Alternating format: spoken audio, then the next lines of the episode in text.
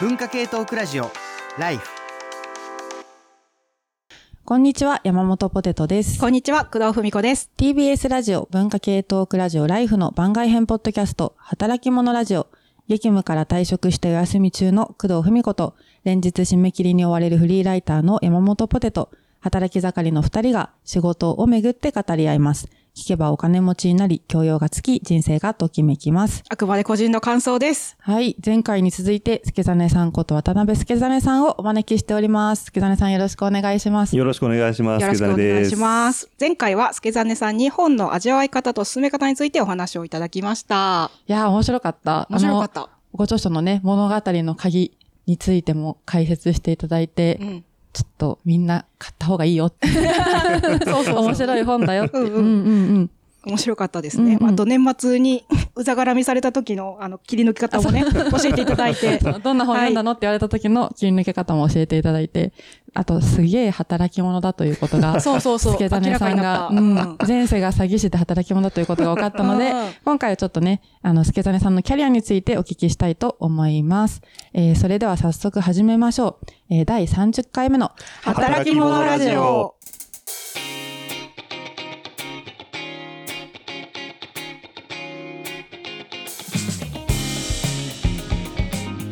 えー改めて助真さんのプロフィールを紹介します。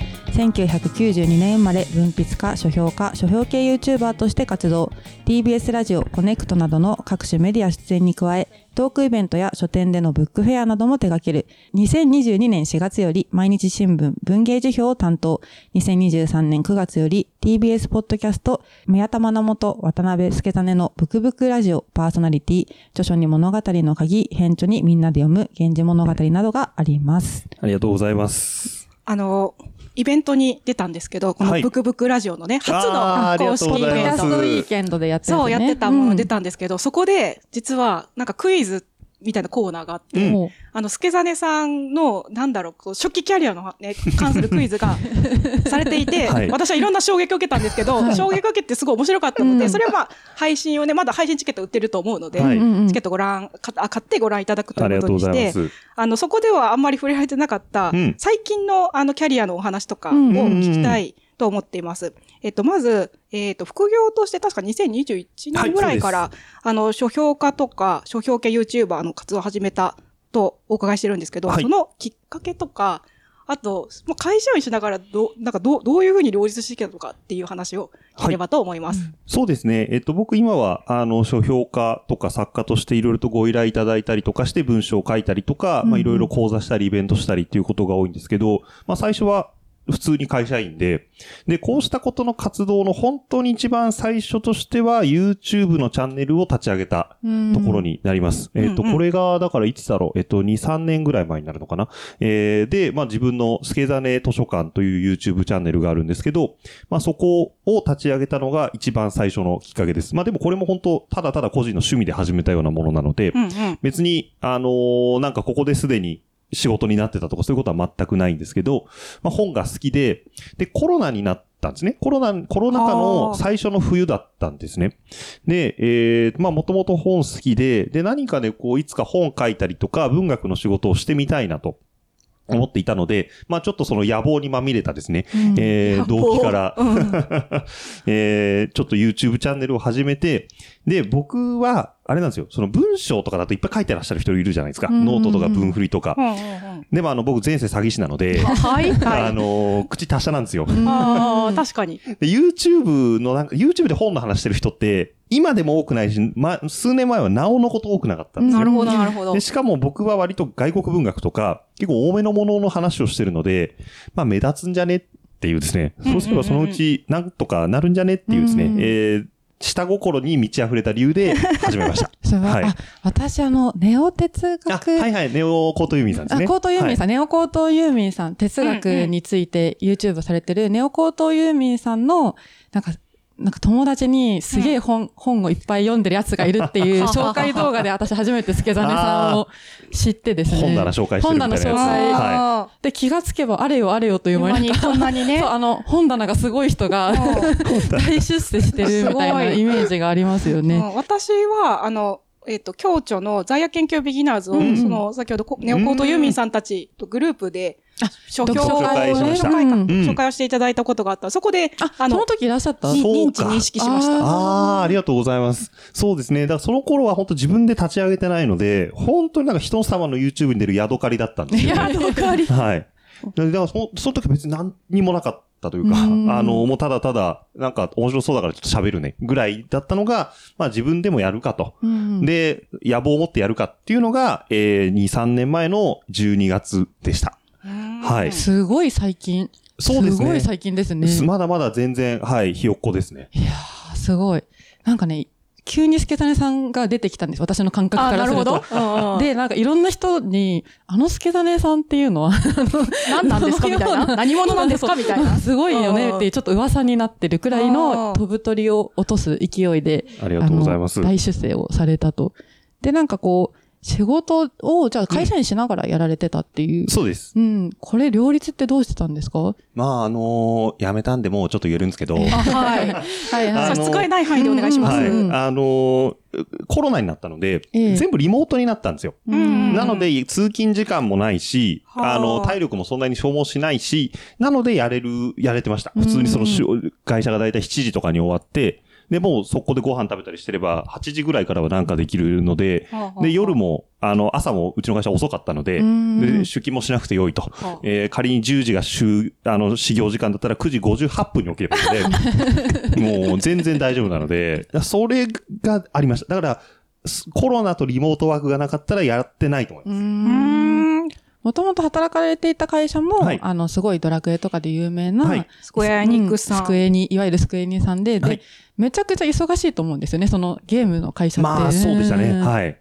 なんかその切り替えとかってどうやってた、やってたんですか？これが意外と切り替えなくてよかったのが大きくて、はあ。あの、僕はこのゲームのシナリオライターをやっていたんですうね。うんなので、その中でも、例えば仕事で映画をみんなで、同僚と見て感想を話すとか、うんうん。それをこうシナリオに活かすにはどうすればいいんだろうね、みたいな話をするとか、まあもちろん自分で作った話を、こう同僚の人と、ここはちょっともっとこうした方がいいんじゃないかとか、人の話を見て、あの、ここはどういうふうにしたらいいだろうね、みたいな話をしてるので、意外と差がないんですよね。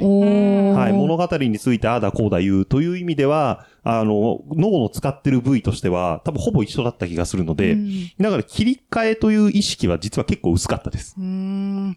助種さんの珍しいところというか、うんうんなかなかいないところは、実作もされていながら、うんあの、かつ、その、紹介もできるっていう人って、なんかなかなか両立しない二つをやってるところが、なんかすごい、しかも YouTube もできるっていうのが、なんかちょっと新しいスター感がなんかあった感じがします。ありがとうございます。嬉しいです、それは。うんそうですね。だから会社員やっていたので、その自分の作った話っていうのを、うん。あの、面白いだろうって出してもダメなんですよ。どれだけ面白くてもダメなんですよ。やっぱりゲームとして、あの仕事として出していくので、結構段取りがいるんですね。うんうんまず最初に、こう、この話で、この、例えば僕があるシナリオを書きますってなると、うんそのシナリオでは一体何を達成しないといけないのか、どういう面白さがあるのか。うん例えば、この話では感動させたいですと。じゃあ何で感動させますか？親子愛で感動させます。うん親子愛で感動させるのも、他のシナリオと比べたときに、こっちにも親子の話があるから、ちょっと親子はやめてとかですね。いろいろなそういうしがらみの中で調整してやっていかないといけないので、まずその調整力がいるし、で、かつ話を作るのも、いきなり全部のセリフを作るなんていうのはできないので、まあ、おおよそこういう話でいきたいです。で、この話はこういうところが面白いんですっていうのを結構プレゼンしたりとかうん。していくので、自分の話に対して結構客観的な目を持たないといけないっていうのが、ん。会社員シナリオライターの特徴だと思うので、そこにすでに書評家的な紹介するというものなが兆してるんだと思います。あすごいバックグラウンドがすっきりわかりました。わかりましたし、うん多分それ、その作るにあたって、あるいはプレゼンをするにあたっては、前半というか、前回紹介したこの物語の鍵の38のヒントで作ってきた、まあ、視点とかうん視座っていうのを、あの、使、使ってきたっていうことなんですよね、きっとね。そうですそうですそうですんん結構この中には、あの、会社員時代に学んだことっていうのもたくさん、あの、ありますね。なるほど。すごい相互作用があるっていうことがよくわかりました。うん。ちなみに今年、2023年に、はい。まあ、退社して、まあ、今回、あの、一本にされたということで、これなんかきっかけとかあったんですか？えーと、そうですね。まあちょっと本当おかげさまで、この書評家として随分忙しくさせてもらって、うん。すごいうん。で、例えばあの、平日の昼間に TBS ラジオに出させてもらうとか、ちょっといよいよ会社からちょっと怒られだしまして、それはそう。まあ、あの、副業届も出してたし、うん別にいいよっていうことではあったんですけどうんうんうんうん、まあでもちょっとこれ以上やると、ど、両方ダメになっちゃうなという気もしていたのでまあうん今僕は31なんですけど、うんうんまあこれ41とか51で同じこと言うとちょっと心配だなと思ったんですけど、まあまだこれが最後かなと思って、うんあの、まあいろいろと会社の方も一段落したタイミングだったので、あの、そこで辞めました。勇気がいったんじゃないですか、結構。意外といらなかったですね。あ、本当？なんかけ結もう仕事が、うんあまあ、見えてたっていう一応そうですね。あと、まあなんか結構出たとこ勝負みたいなところがある人間なので、詐欺師だし、いんですよ。出た詐欺師だし、し。なんとかなんだろうっていう。あ、すごい。そう、あ、ね、そう、独立をする前、ちょうど前にライフに出ていただいて。そうでしたうねん。で、そう私退職するんですって言ったら、同じぐらいのタイミングです、夏ですとか話してていて、他方、私は割と自堕落に、あの、退職、無職生活を謳歌していましたが、あの、助真さんはめちゃくちゃたくさん仕事されてますよ。なんか X 見てたら、なんかこう、ね、この人寝てんのかみたいうなん。感じの仕事ぶり。ねいやーちょっとここ数日はもう寝てないんですけど、基本僕8時間9時間は寝ることにしてるのでうん、基本は寝てます。一日どんな感じで過ごしてますか？えーと、最近は割と朝、早く起きることにしてて、うん。8時、7時ぐらいには、うん。あの、昔は僕午後1時とかに起きてたので、あの、あれなんですけど、最近はちゃんと早く起きて、カフェに行って、あの、本読んで仕事してっていうのを、夕方ぐらいまでして講座があったりとか、まあなんか、あの、え途中でネットフリックス見たりとか 大事、大事です。YouTube 見たりとか。うん。それも仕事。だから本当多分会社員がやってる生活リズムとあんま変わらないと思います。うん。はい。そんな特別なことは何にもしてないと思いますね。うん。なんかこう、結構、その、フリーランスの仕事って、うん。やればやるほどお金が入ったりとか、うん。あと断れなかったりとかして、そうですねどうしても仕事がいっぱいになっちゃうと思うんですよね。はい。なんか仕事を選ぶ、選ぶっていうとあれかもしれないけど、こう、どういう基準で、あの、その仕事をやってますかしてますか？うん。あ、僕全然なくて、うん。あの、だからちょっと最近、方々に迷惑かけてるんですけど、うんほぼ断ったことがまだないんですよね。すあーほぼごい。ないです。全部あげられる、断ったのは全部あげられるぐらいマジで、そうなんはい。だ。あそことあそことあそこには申し訳ないことしたなと思ってるぐらいには、申し訳なくないよ。申し訳なくないよね。うん。無理なものは無理だよ。うん。全部覚えてるぐらいには、まだおかげさまで、まあでも結局それでしわ寄せがいろんなところに来ちゃってうまくいってないのもあるので正しくはないのかもしれないんですけど、一応だからほぼ断ってないです。はい。じゃあ来たものはなるべく、まあ、なるべくスケジュールとかあると思いますけど、はいまあスケジュールとかなければ全部やるみたいな。あ基本的には、あの、やります。すごっ。な、今こ、これを聞いてる編集者とかね、いろんな、あの、皆さんが今、忙しくなっちゃうよ、そうそうそうこれ以上。来ちゃう。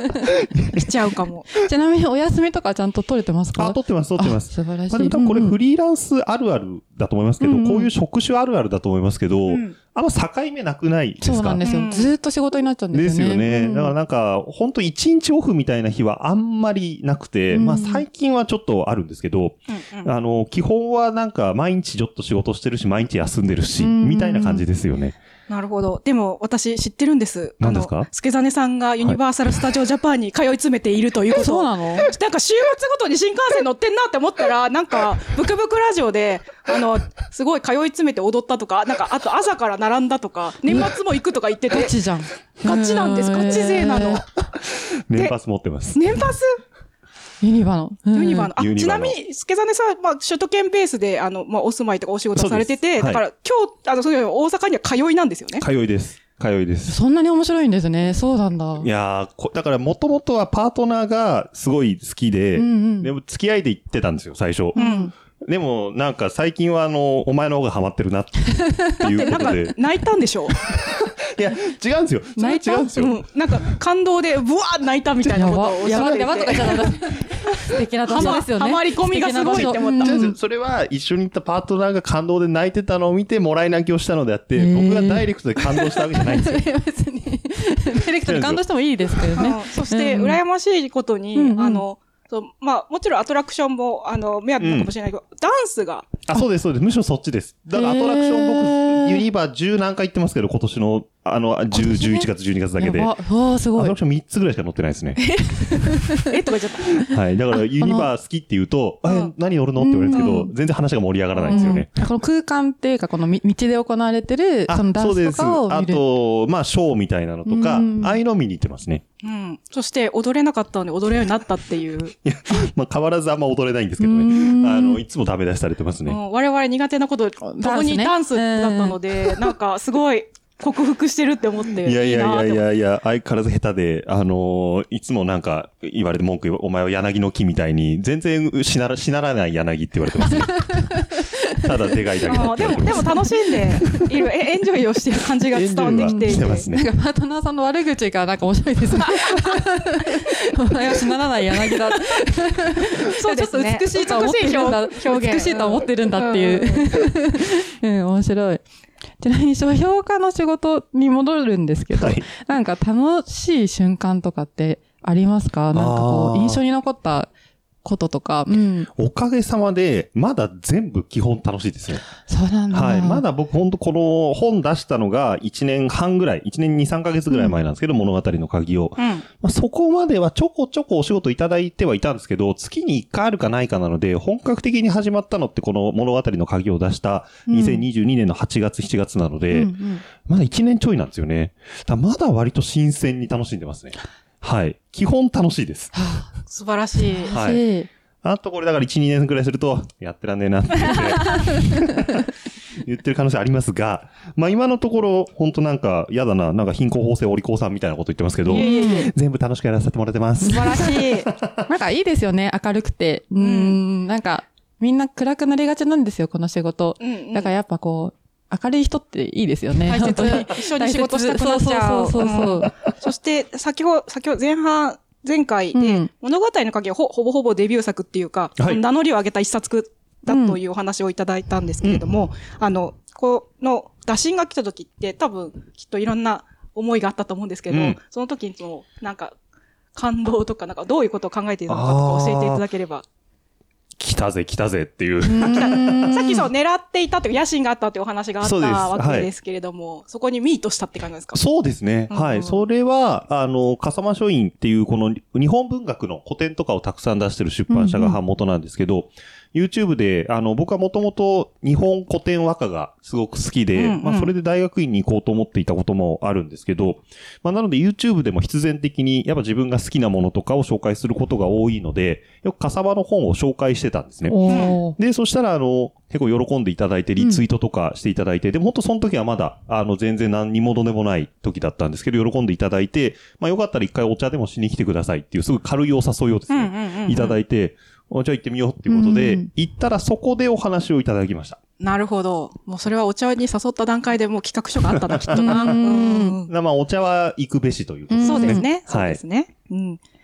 すごいチャンスのつかみ方が、ちなみに、その一番最初の本をはい書くときに、私も今単調を書こうと頑張ってるんですけど、うんあ、私も工藤さんもね、うんうん。なんか、一冊目ってむずくないですか？多分一冊目を出すとポンポン出るんだろうけど、うんこの一冊目が難しいって肩の力の置き方とかが難しくて。教えてくれそう。どうやったら書けるのか。これはそれというと肩の力抜けてないですよね。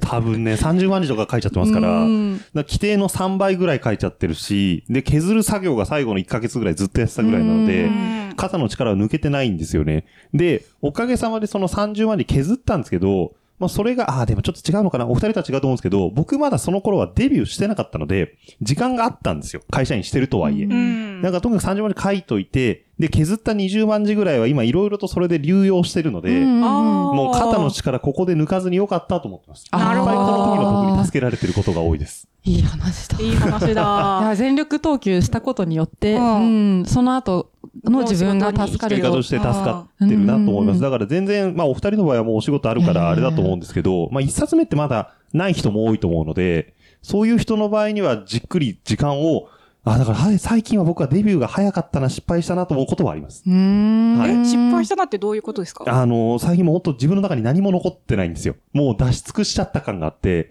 ああ、カラカラだ、どうしようっていつも思ってます。なるほど。そうなんだ。次のときめきを探さないと。そうなんですよ。だからデビューが、例えば僕、おが仲良くしていただいている方に英文学者の小川公夫さんっていう方がいるんですけど、うん小川さんってこう、いろいろと、あの、最初の単調とか出されたのが、あの、結構、あの、キャリア的には、年齢的には、割と40半ばとかだったかな、うん確か。で、あの、もうそうすると蓄積がえぐいんですよね。小川さんそうですよね。もう無限に出てくるんですよ。僕もうないんですよ。だから、早いとそれだけいろいろとチャンスももらえるし、うんあの、楽しいんですけど、まあ、それはそれでやっぱり、ああ、どうしようどうしようって思うこともすごくあるので、うんあの、良し悪しだなって思うことはあります。特にこういう小説家じゃないので、うん何かを読んでそれを出す仕事なので、あの、いつもそれは、まあ、もうどうしようもないんですけどね。あの、早くデビューしたいなとか思ってたから、しょうがないんですが、いやー、良し悪しだな。早くデビューするの良し悪しだなと思ってます。なんか書評家の仕事って、でも、ある面では、なんか本を基本的には読んでから紹介するわけで、インプットとアウトプットが両方できるようなお仕事じゃないですか。うんうんそうです、そうです。それでもそう感じるっていうのは、なんだろう、か仕事と関係のない本を読む、なんていうのか、時間がないみたいな話なんですかね。それは大きいでうん。す。で、あと僕は、うん、最近書評家と言わず作家とか言ったりすることが多いんですけど、うんうんうん。理由としては、書評以外のお仕事の方が最近はいただくことが多くて、あの、うん批評するとか、評論を書くみたいな、その自分なりの論とかうん。視点を立てていろんな本をこう論じるみたいなことが多いので、そうすると一冊読んでそれをこう紹介するっていうよりも、なんかこうもっと広い、こういろいろ読まなきゃみたいなのとか、自分なりの問題意識を持たなきゃとか、結構そういうことが増えてきちゃったので、うんありがたいんですけど、うんありがたいんですけど、まあなんか、一冊読んで、よし、出すとかじゃなくなってきた分、ああ、もっと蓄積があればって思うことが多いですね。はい。すごい、さらなる高みを目指してる感じがうんさらなる高みを狙って。いる。そして、いろんな仕事が幅広くなってきたというお話をいただいたので、はい。文化系トークラジオライフジン、私のライフボリューム1の話をしたいんですけれども、おうん初の小説に、はい、書きました。はい、チうんャレンジされていて、大変好評うんいやいやいやいやいや、で、塚越さんがすごい感動してた。絶賛してたありがたいですね、塚口さんの。はい。ですし、なんか、あ、私、その私のライフボリューム1の、あの、一応、紹介っていうか、あらすじを作るっていうのに今チャレンジしてるんですけど助真さんのこの小説のあらすじを作るにあたって、うん。それこそこの物語の鍵を読んだことを活かして、あの、あらすじを書いてみたりとかしてたんでそうそうそう。実践してみようと思ってやってみてたんですけど、すごい技巧的に、それこそ物語の鍵を使ってたかもしれないですけど、うんうん。あの、いろんなモチーフがあったりとか、リフレインっていうかな、季節がまあ巡っていって何度もやっていたりとか、あとなナンバーっていうか数字がうまく使われていたりとかして、あ、すごい綺麗な小説って思ってた。ありがとうございます。りしてたんですけど、ご自身としては初の小説、な、なんでまずチャレンジしようと思ったのかっていうのと、はい。書いてみてどうだったのかとか教えていただけると。ああ、そうですね。まあなんかゆくゆくはどっかで書いてみたいなとは思っていたので、あの、どこ、だから、うだいぶ先にはなると思ってるんですよ。そのしっかりと書くのはもうちょっと先だろうなと思ってるんですけど、こっそりこっそりは書いてて、うんうん。で、今回このジン、あの、文化系トークライフ、あラジオライフのジンのお話をいただいたときに、まあ何でもいいですと。ジャンル何でもいいですって言っていただいて、あんまりないんですよね。その何でもいいですっていう。まあ確かに。はい。商業種ではちょっとありえない。ありえないオーダー。まあ、特に僕の場合は、やっぱ書評書いてくださいとうんか、批評書いてくださいとかで、なんでもいいんだと思って、だったら、ちょっといつか書いてみたい小説、ずっと練習してる小説をちょっとここで一発出してみるかっていう、お、まあちょっと使わせていただこうっていうぐらいの、あの、あと、まあせっかく投稿させていただくので、まあいつもと同じよりはちょっと目目新しいものの方が、まあわざわざ同人誌を買っていただくにはいいのかなというところもあり、ちょっとそれにしてみまして、で、書いてみた結果としては、ものすごい難しいなと思いました。はあの、あゲームのシナリオライターやってたので、うんなんとかなんだろうと思ってたんいけですけど。るっしょって思うと思ってます？うん結構思ってました。が、やっぱ難しいし、あの、仲の良くしていただいてる作家さんとかにも、はい結構ちゃんとダメ出しをいただき、おーあの、具体的にすごく3時間ぐらい電話していただいたんですよ。3時間も。はい。めちゃくちゃちゃんと細かく、で、もっとこう、こう、こうするとこうなるからこうでこうでっていうのをたくさんいただいうんて、ああ、やっぱ作家すげえなと。うんやっぱなんか、書けるわと思ってた自分を殴り倒したいなというところで、でも、まあいい経験をいただいたなというところだから、ちゃんともっとブラッシュアップしていきたいなと思ってますうん。はい。え、じゃあ小説家になるんですか小説家にもなるんですか？まあ、なりたいなと思ってますね。ちゃんと書けるのであれば、お書けて読んでいただけるのであれば、うん、やりたいなと思います。はいなるほど。つまり、今、これは小説とか物語をや担当している編集者の皆さんが、私のライフをね、買いまくって、そう助種さんのだ、ちょっと、どどんなものなのかどうをチェックしていただきたいところですね。うんね、ぜひおやっぱ願いします。実作してみて、はいなんかちょっと見え方が変わったりもしましたか？あ、変わります変わります。うんやっぱそれはそうですね。ずっとなんかシナリオライターとしてやってたので、多分普通に読むよりは、あ、ここを書きたいんだなとそうか、そういうのは割と分かる方だとは思ってたんですけど、うん。やっぱ小説とゲームシナリオはまた違うなというのがうん。よく分かり、特に、あのーどう主人公の感情を入れるかとか、主人公をどう書くかっていうのが僕は徹底的に苦手なんだなということが分かり、今今回の小説はそこがないんですよ。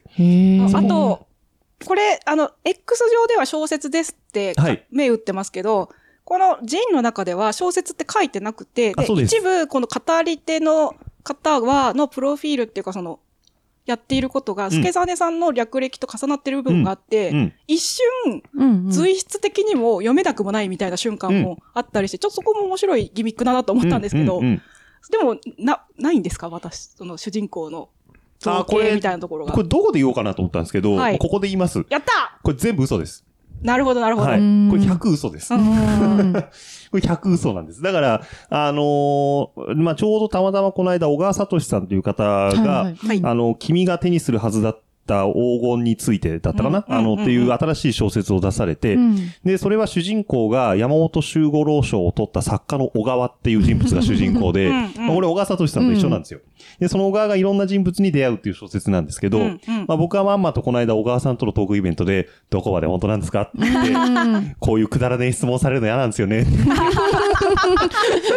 まあでも気になってるからね。そうそう、気になるみんな気になるから、みん。な読者を代表してね、うん。聞かないとね。うんでう、ん。あの、でも僕はその技法は結構好きなんですよ。で、どこまで本当なんだろう、どこまでフィクションなんだろう、みたいなことを結構、特にこういう書評家人の人間が書くには、なんかそこの橋渡しをどういうギミックでやるのがいいのかなと思って、うんあの、一応なんか僕を担保にしつつ、んあの、これは随筆なのか小説なのかっていう、その淡いをちょっとこうなんか楽しんでいただこうという動機で、ちょっとこのギミックにしました。なるほど。あの、渋谷のラジオで、はい。うんあの、えっと、双子のライオンと武田さんがパーソナリティでやっている、あの、渋谷読書会のとこで、塚越さんが、あの、ゲストで来た時に、うんうん。ちょうどその助真さんの、うん。あの、お話、この作品のお話をあ聞いしてていて、ね。はい。あ、後で聞いてくれて、はい。塚越さんが最初ぎょ、ぎょっとしたっていう表現だったかわかんない。けど、うん。びっくりしたと。うん。で、多分、そのギミックにまんまと引っかかったっていうか、え、え、どっちどっちどっちってなって、で、X をご覧になって、あ、小説だったんだっ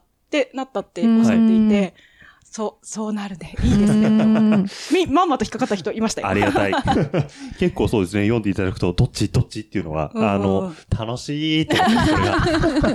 詐欺師だ、詐欺師だ詐欺。師が。あ、でもそうか、小説を書く人って、ある種詐欺師みたいなうまく楽しく騙してくれる人ではありますもんね。そうですね。そうです、そうです、そうです。本当に。だからし今話聞いてて意外だと思ったのが、うんなんかこう描写とかが難しいって話なのかなと思ったんですゲー,、うん。ゲーゲームシナリオから小説に移行するにあたりあでも主人公の感情なんだと思ってあ、うん、確かに、うんそうか、ゲー。ムはグラフィックとか、効果音とかいろいろあるから、描写で、まあ、抑えめな方がいい場合もあると思うけど、うんそっちなんだと思ってそっちなんだっていうね。ゲームって、まあゲームによるんですけど、基本的には主人公ってあんまり語ったりしないんですよね。うんなぜならにプレイヤーだからなんですよ。確かに。うんむしろそこを開けといてあげないといけなくて。なるほど。感情移入しうるうるてもらったりさいですもんねそんなね、そうなんです、そうなんです。だからプレイヤーにこう感情移入してもらって、プレイヤーが主人公だよっていう手にしないといけないので、うん意識的に開けるんですよね。むしろ僕は最初の1、2年はそこが難しくて、でも何年もやってるうちにそっちの方が自然になってしまったので、うんうんああ、僕そこ苦手なんだっていうのをすごく思いましたね。ああなるほどね、